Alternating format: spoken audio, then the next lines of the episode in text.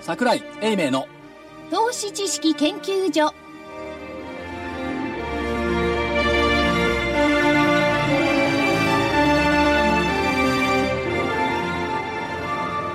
投資知識研究所場外乱闘編銘柄バトルロワイヤル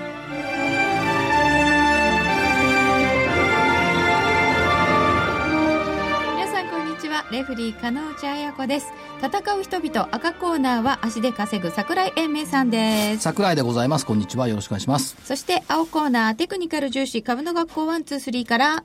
はい、本日はキュービー一人で頑張ります。よろしくお願いします。よろしくお願いしますそしてコミッショナーはラジオ日経福井です。よろしくお願いします。よろしくお願いいたしますあの昨日投資家さんとかディーラーさんがいっぱい集まるパーティーが400人ぐらい来たんだってあもあっとそいうたですかかなりいましたよね、うんどこでやったんですか大手町でおお、お手これねね。年に1回この時期に、はいあもう何回目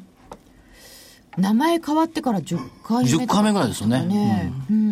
そこにでも彼女の家がゲストで招かれて。いえいえ普通に参加してあなんだ参りましたは、はいいえ桜井さんも行ってらっしゃいまし行きません1回ってやめました疲れるからあそうなんですねはいあんまり人がいるんでそこでも、はいあのあの場外乱闘編木曜日生放送になってよかったねって言われました、うん昨日ね誘われたんですけど、ええお前一人で行けっつってあらえ知り合いは行ってますけど、そうなんです、下手、下手にするとこうね、あの出てくと、お前なんでワンツースリーをいじめんだこんなそうそうそうそうこんなぐらいの恐れがありますかならんね。かワンツースリーの一味がたくさんいそうだからさ、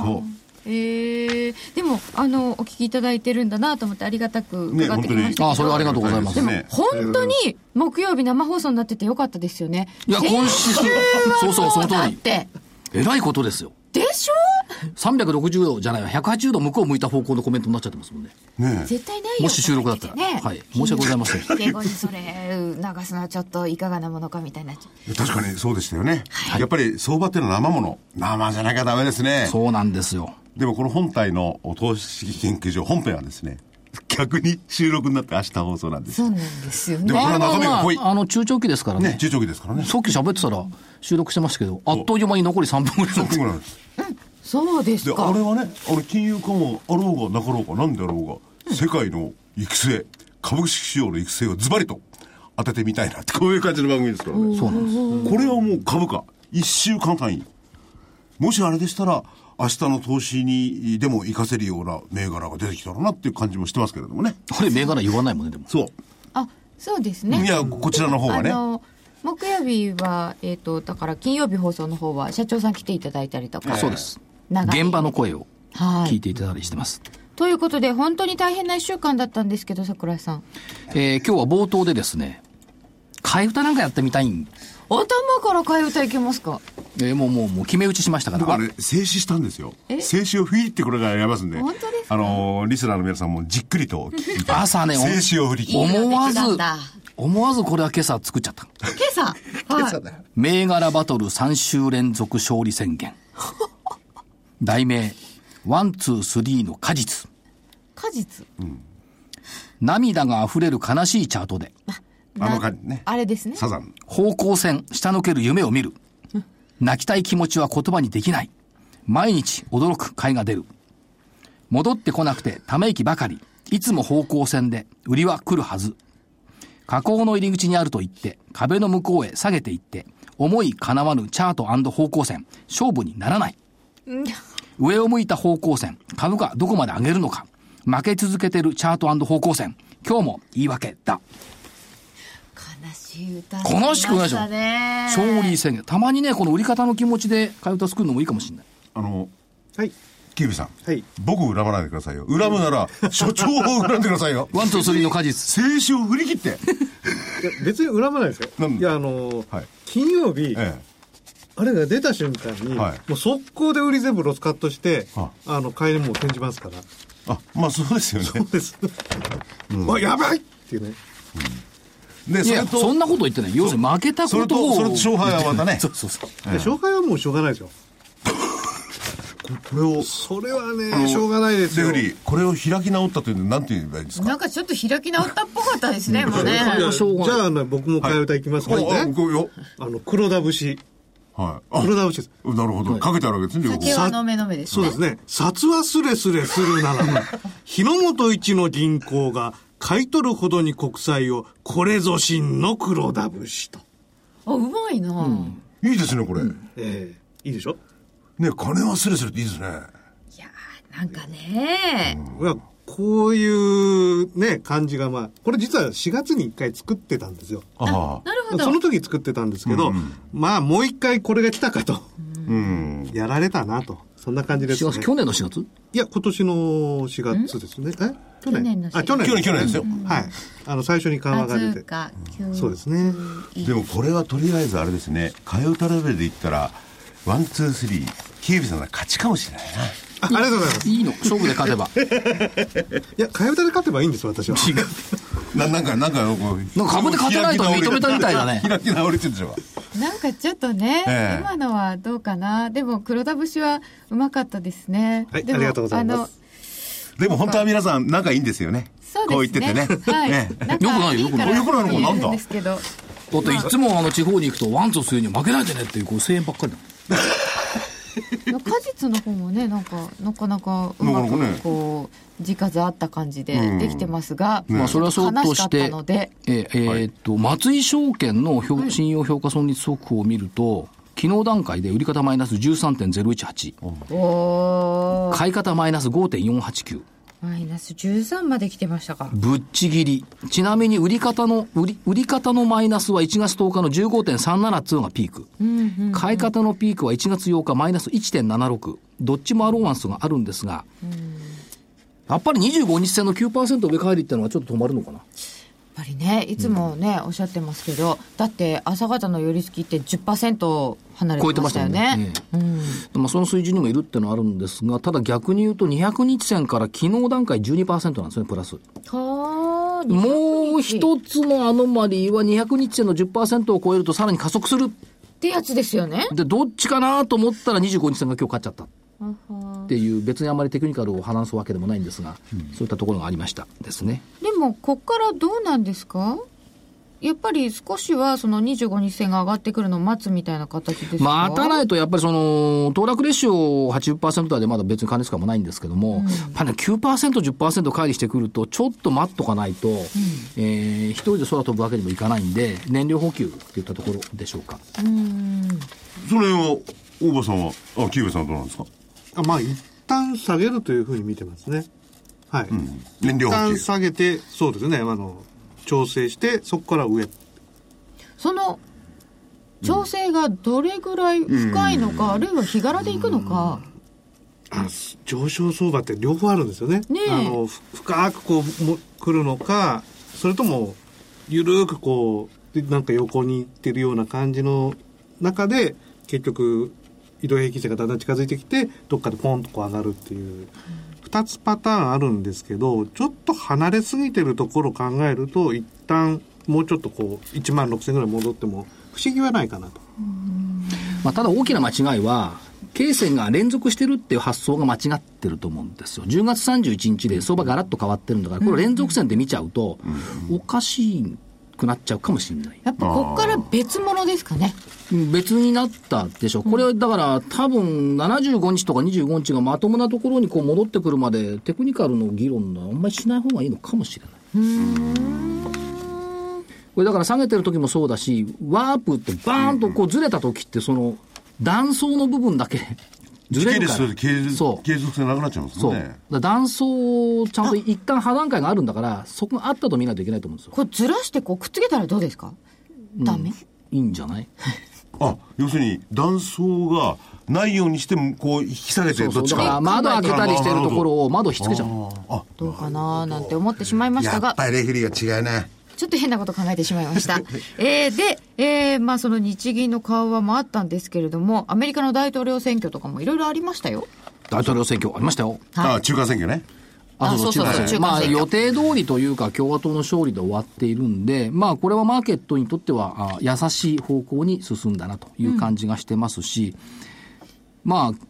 あ明日の番組でもちょっと言う触れてはいますけども、お今年になってから出てきた悪材料っていうのが全部消えちゃったよねっっていう。むしろその中間選挙の共和党の勝利というよりは、やっぱり先週の FRB の QE3 の中止、じゃあお金をど誰が供給するんだいと言って、いや、それは私ですよと言った黒田節。もう本当にバトンタッチですよね。この構翌日図だと思いますね。うーんということはまだまだ世界にお金は供給され続けるから大丈夫うん、大丈夫だと思いますし、アメリカの金融そのものが、これでふらつくような感じでもないですし、根本にあるのはアメリカの金融機関の不良債権がちゃんと処理されましたよね、これから儲かって、儲けていけますよねって、ここのところだと思いますから、リーマンは終わったってことですねだからダメなものは消しちゃった。残したものはちゃんようとやくメディル・リンチ、ね、バンク・オブ・アメリカとかひっついてるでしょ、そういうふうになってるから、ここのところを外して、あちこち目を世界に転じて、えーいろいろものを論じると間違いやすい。今日金が上がってるのかどうかわかりませんけども、金もリーマンショック以来の水準まで ETF の残高落っこってきましたから、ようやく金に逃げていた資金も消えた。あそうか、はい、でかつ、その MRF に10兆円以上のお金が入っている、年金は日本の株をまだまだ買い増そうとしているっていう、この諸般の状況を考えれば、日本株は完全に断層を作って、上に行く方に来たんじゃないですか。で確確かにそのリーマンのね発端の時にあの処理できないお金っていうのがねとてつもない額でしたよねそうなんかなんかう宇宙規模宇宙規模 の額だからこれ消すしかない。やっぱり消えるたんですかこれで消えたでしょ。はあそれから、だからサブプライムローンみたいな、いわゆる不動産バブルで、えー湧いていた部分の処理が済んだっていうことでしょ。だってファニーメイなんかだって上がってるじゃない。まあまあそうですねアメリカの住宅債券、ローン会社。そうすると本当にマーケットそのものが新しい段階に入ってきたことになるわけですねうん、と思いますよ。はってことはこっからは普通に王道に戻って業績見ましょうとかになるんですかならないでしょうね。まだこの経線に引っかかるやつがたくさんいるんでしょうね。あえどういう意味ですか形成に引っかかるっていうのはん経線の動きでいやちょっと、ちょっと警戒感なんだよねとかね。経線中心に物事考えてる人たちって、まあ、たくさんいるでしょいやあのあのレフリーの質問は違うと思うなないないないそのなあえてこう喧嘩を売ろうとしてませんしてませんよレフリーの質問はこれから業績相場に世界的に移るのかどうかって話を聞いてるんですよ世界的には映んないでしょう。まだ金融相場金融相場の中で国内は業績相場に移ってくるかもしれない。逆に。逆にですかアメリカ、アメリカも多分業績相場移るでしょ。アメリカはね。うんもう映ってるって人もいますね、でアメリ、カなんか国内は、まあ、金融相場を続けながら、でも、やっぱり業績のところを見始める。でも、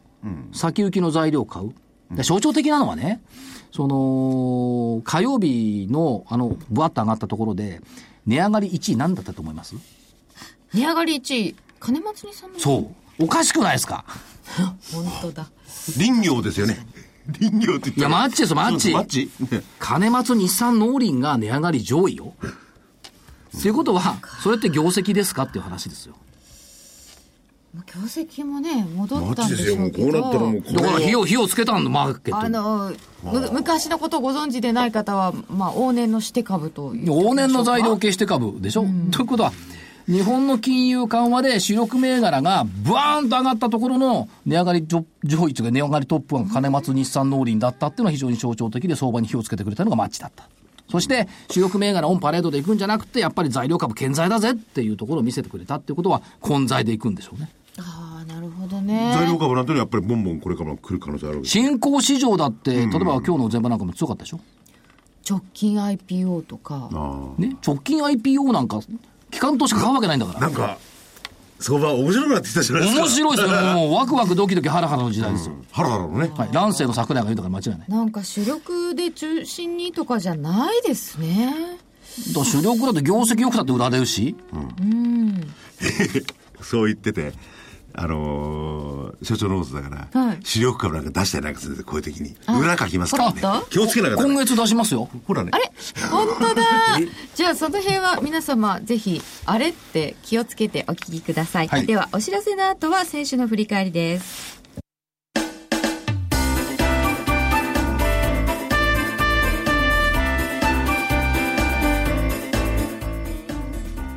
花粉症の皆様に嬉しいお知らせです。花粉症で長年悩んでいた医師が自分のために開発した花粉症対策商品ポレノンは花粉が体の中に入る前にブロックする体にも優しい商品です。ポレノンはペクチンなど自然由来の素材が花粉などの細かい物質を吸着して花粉のアレルゲンの体内への取り込みを防ぎます薬と違い眠くもならずお仕事車の運転お勉強などもはかどりますラジオ日経ではポレノン3本セットを9640円でお届けしますそれだけではありませんラジオ日経ではポレノンをお求めいただいた皆様にウイルスなどの侵入を防ぐ高機能マスクをプレゼントしていますポレノン3本セットに高機能マスクがついてお値段は9640円送料500円をいただきます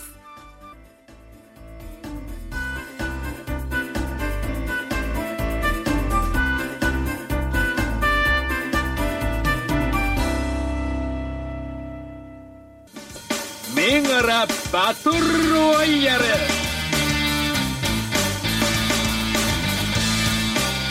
では先週の振り返りと参りますまずは日経平均株価からです10月30日バズーカの前1万5658円から11月6日1万6792円なんと1134円も上がってしまいましたもう100円で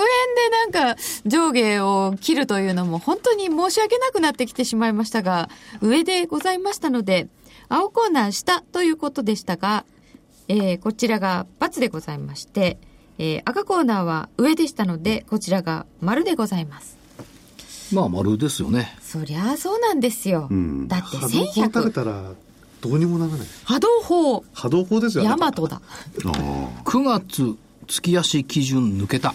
10月月足1万6000飛び82円。4月進歩で、4日進歩で荒れて抜ける。あー1日早く抜けちゃったの。うん。 25日線も抜けた。勝手雲の上限も抜けた。松井の信用評価損率が拮抗して逆転すれば抜けるだろう。その通りに。ああ、逆転しちゃったわけですね。所長いろいろ当たりますねいや、先月はでも固執、固執したんですよ。あの、月足要線に。うんうんそうそうですねで、どっかの誰かが、そんなこと言ってるやつあいつしかいなかったって。言ってました、僕じゃないですよそれそうでしょうね難しいかなーっておっしゃってましたが。えー、なんて言われたそんな異能者はいないとか言われました。いい祈ってうん異能のものですかああそう異能のもの。それは大変あ、な。異能じゃない、異常者って言われいた。異常者そういうあれもないそとそっちはちょっとねね異能者って言われました。日経平均大幅高で赤コーナー丸でございました、で銘柄ですが大場さんから、えー売り物でキリン2503 1418円になりました元は1400円でしたあんまり上がってなかったですけどね、でも4日の日に1494円になっておりますというかあの段階ですでに先ほどキュービさんからは、もうひっくり返してますというお話だった ので、持ってそのはいな割にいはでこしれょ当たうかって。ないね。そこでひっくり返して土点買いにしたらこれ損してんじゃん。うん、ちょっとそんな感じがしますね。この土手も普通にやったらもっと短いですよ利食いまでうんうんうん場合によってはもうそのあのバズカ砲出た日にリグっちゃうとかいう感リじグエダーじゃ損だもんだって。あ、買い、買いでええ買い買いもうさん売りを31手締まっちゃうの木曜日に言って、金曜日にはもう外してるのね。外しちゃいもまうすね出た瞬間に、だから31日の5番に、売って土点買って引けでもうし手締まってるみたいな。はいまあそういうことね。ああ、そういう動きですね。まやあ、るとやってたとしたらそういう形でしか多分もうそれはできないですねそうですよね。まあ、とりあえず罰です。はい、しょうがない。1週間勝負なので。関西ペイント4613は1600円から1705円になっています。×です。これも売り物でした。これ下向きの方向線ってのは全く役に立たないってことだよね。やっぱこういう相場になってくると。こいれやはバズーカ砲で役に立たないでしょいや、だって先週も役に立ってなかった。うん、そっちはね。先週の役に立たなさと今週は違まあうそれは違う、とそれは違う、それは違う。あの去年の後半で、まあ、今回確実にもういわゆるチャート破りっていうかチャート必要ない相場になってますよねそういう時はどうすりゃいいんですかチャートに頼ってる方はふんわし。どどうするんですかチャートに頼って取引をしてある人はのデイトレードであればうんうんふんわし使いますから、ふんわしを使えてもうその時のふんわしで、んうんあの細仕掛かくうんうんけをしたりあの手締まったりっていうことしますけども、ね、こういうなんかせ政治っぽいニュースとかでもがう本ガシ当ャンっていにもくうこ場合っちに動はくっていう時はあの自分の逆のポジションを持ったらもうとにかくそれは手締まうと、いうことをしないとまずもはうどこまで持ってかるるかわからないですからね。はい。だからそれは別にあの、か、買いで持ってて、下へドンと持ってかれる時も同じですよね。だからチャートを使うのをやめようということにはならなないらないです。だって他に材料見つけられないでしょ。いや、っていうか、他に材料ないじゃないですか。ねえ。日銀チャートしかないんだもん。チャートしかないんだもん。まあでも、チャートっていうのは、まあ、この番組をお聞きの皆さんも分かってる。やっぱり、ワン、ツー、スリーの、お75日を利用しの仕方っていうのは、はいリスクをとりあえず回避するためのメルクマルチで使うんですよね。そうですね。で、あの、そこからこう、上にこう、膨らんだりとか、下に膨らんだりとか、それがあの、方向線のその向きによって、そっちに行く確率が高いっていうふうに見てるんですね。だから今は下向きの方向性に確率が低いから当たらない。また、また平時に戻りゃ当たるようになる。お、なんか、なんか言うに、あれじゃないですかえ寛容じゃないですか。こういうよ。だってここで下手だなとか言ったら怒られるでしょ誰に皆さんに。あ、こんな方向性が当てにならないと言えないじゃない。言ってますよ、いつ も。なんかさっきのほら、歌で、キュービーさんがムッとしもうもうムッとしたからまあ気の弱い所長としてはもうあれ急でにも。満足しちゃった、あれで。一鎖歌を歌って。えー本命はネットワン7518の売りでした。636円から670円で×です。これ毎日上がってんじゃん。結構上がってる。ただ、あの上がり幅少なかったということで。そうですねはい。うんあの、選択は間違ってなかったら、だから思ってはいるんですよ。えーでもなんか、バズーカでぐわーって上がってぐわーって下がっちゃったやつよりも、着実に上がってるように見えたりもするんですけど、そそうんなことないですか、そうです。だから、ここからはもう、買いで、買いの目線で見ないとダメですね。え会になるってわけ買ですいね。、買いの目線ですね。うん。あの、ネットワンの場合は、あの、結構ずーっと下げてきてたんですよ。だから、あの、下げでももう、最後の下げかなっていうふうには見てたんですね。最後の詐欺かなと思って見てたけど、売りで出したんですね。はい。最後の下げで、あの、ああいう話がなければ、このまま下へ一回、うっとこう行ってくれると。1週間であればそれで下でいけで確定できるかなと思ってたらあの話があってあらららら上で行っちゃっもた今ね、あのキュービーさん、ここからは買いだって言ったけれども、はいまだいわゆる75日線で下向いてますよね、はい買っちゃまたダメな数字でしょ、理論からあ言うとの一番その安全な買い方我々が言ってる安全な買い方っていうのは方向性が上向いてきてるところまだ待たなきゃいけないんだ、はい、で買っていくのが、あの狙い目なんですだかはらいこうなってきたら買いの目線で見ておいてそのタイミングを測るという感じですそね、したら今のね、今までのキリンとかカンペはいについて全部同じこと言いますよね、キリンキキリンはどうなのかなですねキリンもだいぶ下げてはきましたね。ですね明日で止まってますねうーんちょっとまあ大きく見ると横っ横の動きっぽいんで、もうちょっとするとこれがこう上がっていく形になるかもしれないですねお買いのキュービーはいちょっとね、危険な兆候ができたんだ、ね、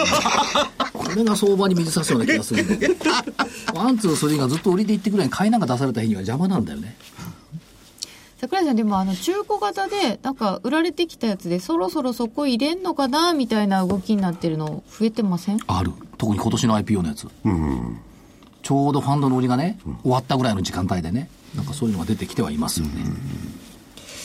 楽しみです、ね続いて南海9044も売りでした、えー、514円から526円になりましたので×ですはいこれはもう完全にミスですこれ福井んさんが当たりだよね。ね福井さんのコメントよかったね、75日は上なんですけどって言ってたもん。ねそうですその時なんて言ったか。え、はい、加工の入り口で危険なパターンで、売りに危険なパターンだったよね。そうそうそう。うんということで、全部×になっちゃったので、はいまあ黒田さんのせいかもしれませんが仕方ないですねはいもう仕方ないですうんすいませんだから大場さんはない責任取って気がするんだもん。えいないじゃん、いやいやいやそういえば。いやその仕事で休みですあそうそうだそうだ。はい大場さんから2つ、えーキュービさんからネットワンと南海電鉄でした。えーっと、そして赤コーナー行っていいですかどうぞ。えーっと、東急リート8957本命でした。14 14万6600円から14万6600円チなャのラでだ。えあ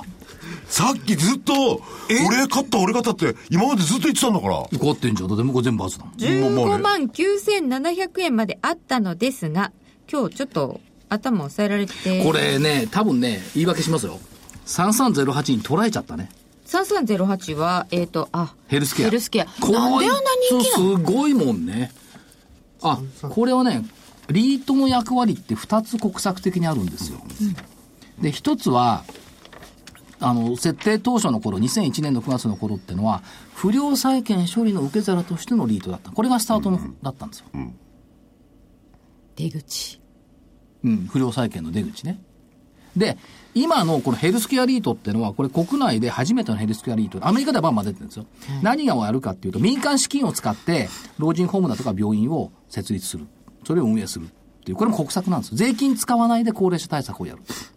らどっちも国策なんですよ。ああなるほどねそこのところを見ないと、ヘルスケアリートのこの異常なね、人気っていうのは理解できない。で、直接昨日社長とも話しましたけども、ここの山口社長と話しましたけども、やっぱりここが根本。民間資金によって将来の高齢化対策等を賄うのが我々の使命です。当然ながらおっしゃいますよね。そこ見えないと、なんでヘルスケアだけこんなに上がるのっていう感じになそるうなんですよねしかもだって需要が絶えないのよ。しかも賃貸全部一括でね、ヘルスケア、あの、老人ホームなんか貸してるから、100%だもんだって。で、これあれでしょあの、いずれ1000兆円まで持ってくって3年後にね、言ってるわけだから、それはますます拡大するでしょ。で、次に第2弾、第3弾控えてますから。これが3308、はいヘルスケアリートこっちだって、にこ取らのれ額ても5割高よ。ですよねで、これ、利回りいいんですよね。だって、利回りさ、当初計画で5%だったから3%だよ、もう今。うん株価が上がっちゃってええああ、じゃって、あの、分配金は変わんないんだけど。そうなりますよね。うーん、すごいことだ。と、言い訳がつきましたが、変わらずだったので三角です。東急リート。はい続いて、アルコニックス3036は、1431円から1630円になりました。丸です。どうこの、ぴったし、今日の、ね全引け後よ、情報修正。まあ、それまで上がってはいましたけども、この大陽線。結構な情報修正でしたよ。 1431円から1630円今日高値つけてるんじゃないですか。高値は ?1699 円ぐらいまでなかったかな。 90円1690 90円か。はい円か。こういう、まあ全体上がってるとはやっぱりこういう銘柄を1週間の間でも見つけなくちゃいけませんよね。今日ひょっとしてストップ高かと思ったもんうん。今日の中ではめっちゃ全体の下げがなかったら多分ストップしてたと思う。言い訳がましく言えば。もう一つ、日清9066は、えー、256円から278円、高値295円までありました。丸です。ということで、えー普通に出た銘柄としては、丸2つ、三角1つなので、えー赤コーナーの勝ちです。参考銘柄、アンジェスも300円台乗ったでしょはい。 4563。 285円から300円ちょうどで終わっています。 4563。 4563アンジェス MG コラテジェム。 300円ですねちょうどですね、終わりは。それから、白鳩が相変わらず強いですね。あこれは3192 670円で終わっていますが高値5日に735円でしょそれからね、何気にあれですけど、3299の無限エステートって覚えてます中古マンション。ああおい、ちょっと待ってね、これ。 1020円で言ってましたけども、す行きの4日に1300等円まであったのかな。もう一つは先々週言った3388明治電機。明治電機ほら、おういくら ?1000 お円乗ったいや1000円までいってないですね955円ですほら、2週間前に言った時760円でそこ200円近く上がって足元急騰ですねる。ね、やっぱりこういうサプライズっていうのが欲しいな、銘柄には。あの、先週もね、はいあの、1週間とか2週間ぐらいまで振り返っていいですよって言ったんですけれども、はい振り振り返っていただきました。あの、まあ特にあの特に言うことないですね。何売もりな売いりだって言うことないですね。はい。ね海外1個ぐらい入ってたらよかったですねそうですしかも現実問題でさ、こういう銘柄、もう私買えませんけど、買ってったら楽しいよね。笑い止まらないですよね。いや、笑うかどうかは別にしてい。や、僕だったら笑っちゃうな、もうガッ笑うガッ笑うかどうかは別にしてさ、やっぱ株式投資の醍醐味ってこういうとこなんじゃないのやっぱり700円だった銘柄が200円上がるとかさ。でこ、これからはやっぱり材料系も来る来るわけでしょ材料の上がり方が。いやいや、今までだって来てるのよ、別に。まあ来ますけどね。でも、一時こう止まっちゃったじゃないですか。はい。うん。で、また来るわけでしょでこれ跳ねた時のね、跳ねた時のワクワクドキドキ感、夜寝れないね。さあ、明日はどうだろうみたいな。投資を自分でしてないのが狙えないってんだから。だって原稿と不か書いてるじゃない。新聞とか雑誌とかに。思議な人。ねえ、それだけでも狙えなくなる。まあ3月でもね、これは本当狙えないけにど買ってる方たちはもう完全に何日かも狙えない症状になって、大変なんですね。大変ですね。あ体の、はお気を体は気をつけていただきたいですよね。上がっても下がっても寝られないとあ、そっかそっかいうね。いつ寝れないんですか本当ですねね横の時じゃないですかね。横ばい動かない時えそれはそれでイライラして寝られないあの、そういらないですいや、5番の1時から2時まで寝てる。あ、あ5そっかそ番っか。あの時間帯あはあのん時ま間り帯は眠たいよ。ラジオで鹿内さんの声聞きながらよく寝れるよ。今日は寝られなかったと思うなということでお知らせを挟んで今週の戦いです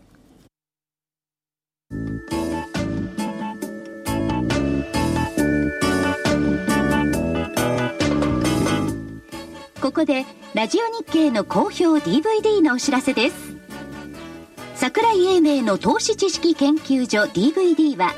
毎月投資に必要な知識や実際の投資に役立つノウハウをお届けしていますこの DVD は毎月テーマを選び桜井さん自身が実践で学んだ投資に勝てそうなノウハウや内外の投資家の動向さらにアノマリーなどに関しても丁寧に説明していますまた徳間書店の大岩川源太さんの投資カレンダー実践塾 DVD も毎月発行しています来たる月の投資戦略をどうすればいいか投資カレンダーに基づいて大岩川源太さんが分かりやすく解説します銘柄バトルロワイヤル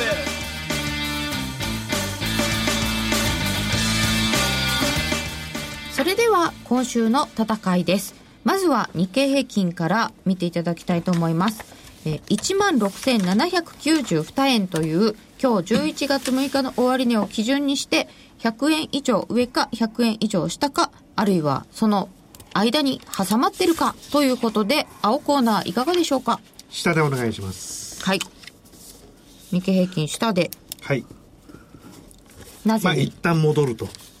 戻る、戻る。戻る戻るってどこに戻んのえー、と、目標としてはですね、えーひ一つは、えー、と、9月の高値ですね。このあたり、えー、16,300円近辺あたりぐらいまで戻ってもおかしくないなと。まあ常識的な線ですよね。はい。まあ、1明万日の番組の加減ってあ、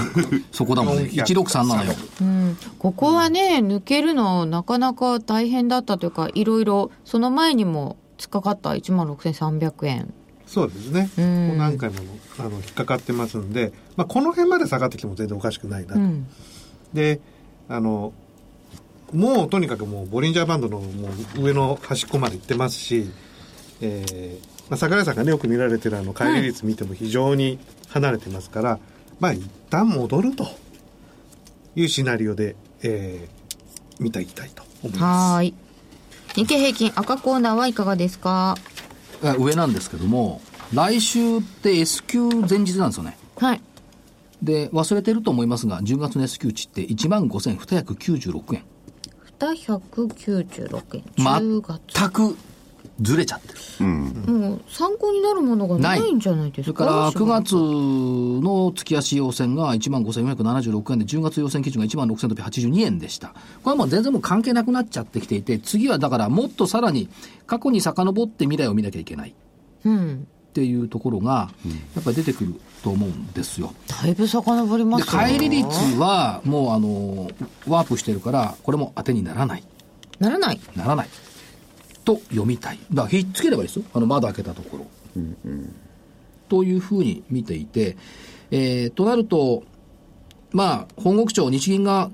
決断をして、次は永田町だろうと。うん。いうところなんですよ。そうすると、第一次安倍政権誕生した時の日経平均株価、1万5557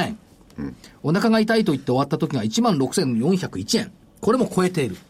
あとなると、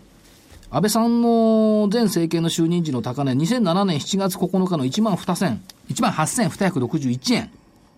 これが最後の残された安倍政権の株価的課題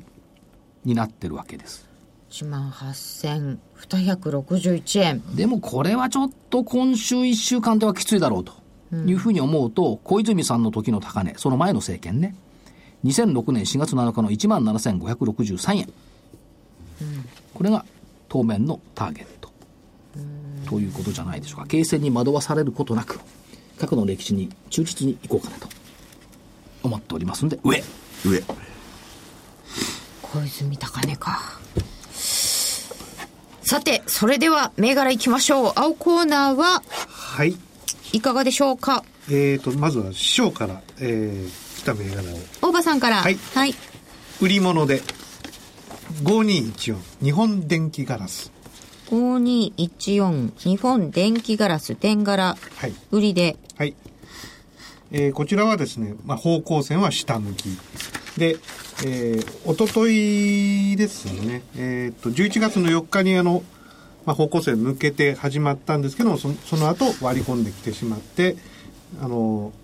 さらにその安値をどんどん割ってきているというところで、まあ、ここから一旦下に行くであろうと。まあ、日経平均もあの、戻りの形になってきてますんで、まあ、ここは、あの、こういった銘柄を売る売りで見ていきたいというところですね。日経平均も戻りの形になっているっていうのはあの下に下に、そうえ ーおまあ、だかすいら、ま押せしん目ですね。はい。日経平均もあの、押し目を作る動きになるだろうとうんうんうんいうふうに考えまして、下も、下も。同じような動きをするのではないかという、は電気ガラスはいはい、これが一つ目。はいで、もう一つが、えー、と、8270のユニ、ユニグループホールディングス。こちらも売りで。 8270のユニー売りではい。小売りですねはい。まあ、こちらも形的には非常に似てます。うーんやはり方向線に、あの、4日にこう高値で方向線抜けたんだけど、すぐに割り込んできて、その後方向線を抜けられず、徐々に下に行く形になってきてしまっているうんという感じですね。はい。確かに綺麗にそんな感じですね。頭を押さえられてますね。はい下向きの75日線ね。だまあかこういうらところ76さん当てにならないっつってんですよいやいや、だからそ、そこを聞こうと思ってます。 全部違っちゃったんでね、これが合うかどうか、どうなのかな。ちょっと弱めの動きをしてたんですよね、最近そうですね。ただまあ、あの、ここ数日、まあ10月の後半は、あの、まあ全体がもうやっぱり急上上がって昇まししたのまでし、たねええ、で急上昇して方向線のところまで来てそこに当たって戻されると、はいはいということで、えー師匠からはこの 2, 二銘柄売り物ではーい出ましたでキューピさんからははいえー、と私はなので買いでいきますはーい2170リンクモチベーションを買いでお願いします2170リンクモチベーションはいなんか久しぶりに出てきましたねリンクモチベーション、えー、とこれはですね、えー、と今年の1月に高値をつけてからずーっと下がってきて、下がってきて下がってきて10月にあの安値をつけた後戻ってきたというところで、えー方向線にあのを抜けたのが、えー黒田さんのバズーカの日で今方向線のとこうろちょろしてるんですけど今日しっかりとそこからあの方向線を上に抜けてきましたのでここから買いを狙いたいと思います。この1月からずっと下げてた間とかはやっぱり売りで注目されてたんですかそうですね。はい。あの、特にこの4月ですね。こう割り込んできたところからは、もう、もうこっからは、あの要は買い目線では見ないと。やっぱり方向線の下にいるときは基本売り目線。方向線の上上にいるときは基本買い目線。という感じです。で、あとはあの方向線の傾きを見ますけれども、方向線の傾きもだいぶ横になってきてるんで、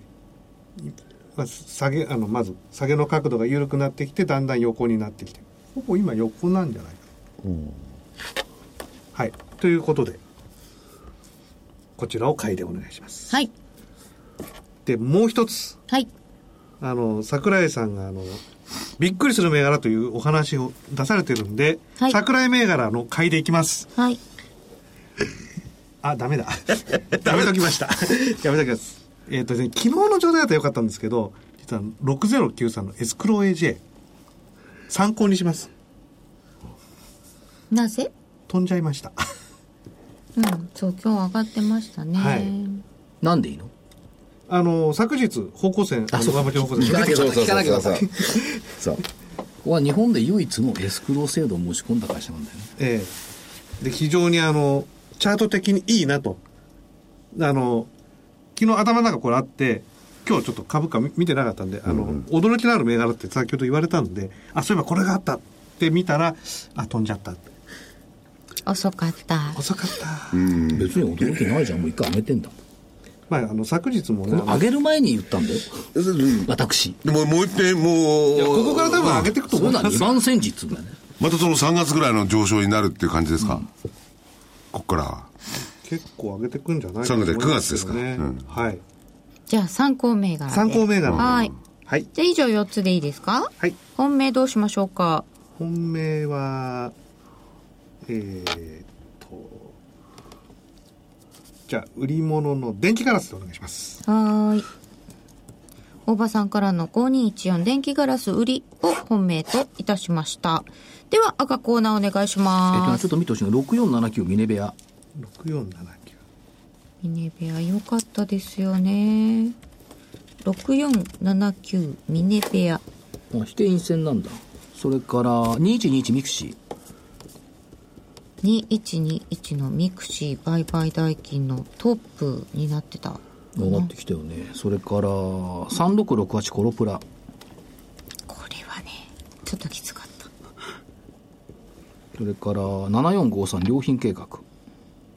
7453の良品計画無印、これはちょっときつかったねあとどういうの9045京阪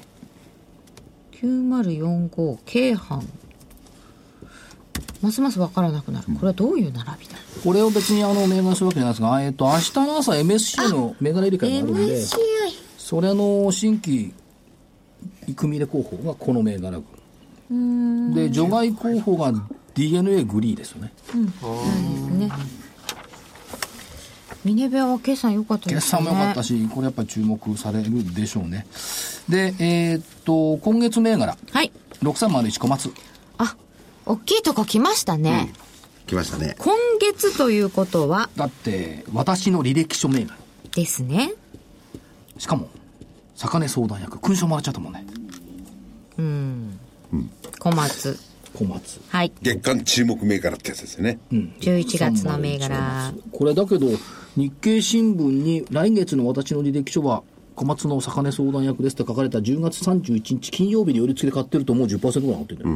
よ、なあそうです実ねは、これはねアノマリーですからね、うん、アノマリーですから英名アノマリー前の日に出ますからね、はい月末にそれからえーっと3689イギュリスってこれ上がっちゃったのかな今日イグニス3689は4765円上がってますね上がってますね今年上場銘柄スマホのアプリショソーシャルゲームの企画えー全館無料型ハイブリッドアプリによる広告収入プラス課金収入モデルわかんないわかんないねアップルストアや Google プレイを通じてえアプリを供給ということで看板キャラクターがダーパン無料アプリ LINE 向けスタンプの発売を発表ということで業績あダーパンダーパンはいはい、業績はいいですパンダあ本当パンダなんですか2014年9月期三桁の増収2桁増益の見通しというところですけどもじゃあイグニス入れといてくださいちょっと調べようダーパンイグニス3689、今月の銘柄とイグニスとあとね、えっ、と、参考で6664、オプトエレクトロニクスの動きが変わってきたような気がするんだよね。オプト参考で6664オプトエレクトロニクス下げ止まりましたよね、ここね。まあ来期に期待なんですけども、おこれ11月決算なんですけども、今期はね、やっぱりヨーロッパが厳しかったから、きつい。まあ IR なんかでも会長言ってますけども、来期に期待っていうんで参考でオプト。ちょっと動きがね、じわっときたかなという感じがしておりますんで、じゃあその3つ。時間もないんで。はい。え、今月月間銘柄小松とイグニスと参考銘柄でオプト。じゃあ本命はあ、じゃあもう一個言っとくか。か。 3654、ヒトコミュニケーションズ。 3654ヒトコミュニケーションズは1705円。あじゃあこれ、まあ、人材派遣とアウトソーシングを両方やってる会社ですけども、お業績は8月期、非常にいい来期、いい来期、2015年8月期、え2桁の増収、1桁の増益、見通しといったところですから、じゃあこれを入れといて、本命はイグニス3689。本命イグニスでいただきました。さて、どうなりますか、ワンとスリーの売り2つ買い2つ、いいですよねこのパターンはまあでもあのエスクロエジアの参考なのうんで参。考ああそうなんでねこれはちょっと今日の株価見てあこれ無理っていう、上がると買えないっつうのが根性ないよね。うん、そうでもです多分これ結構またストップ高ですよね、まあ、一瞬寄りついたのか、トップしてたと思いますけど、いいと思えば上がっていても、入れればいいじゃん。まあ、買えないっ昨て日のはあるのかも昨しれ日買いなんですそんなこと言ったら今は今日なんだけど。ないそうですそれね。毎毎本日この番当組たられば多いよね、ワン、ツー、スリーってね。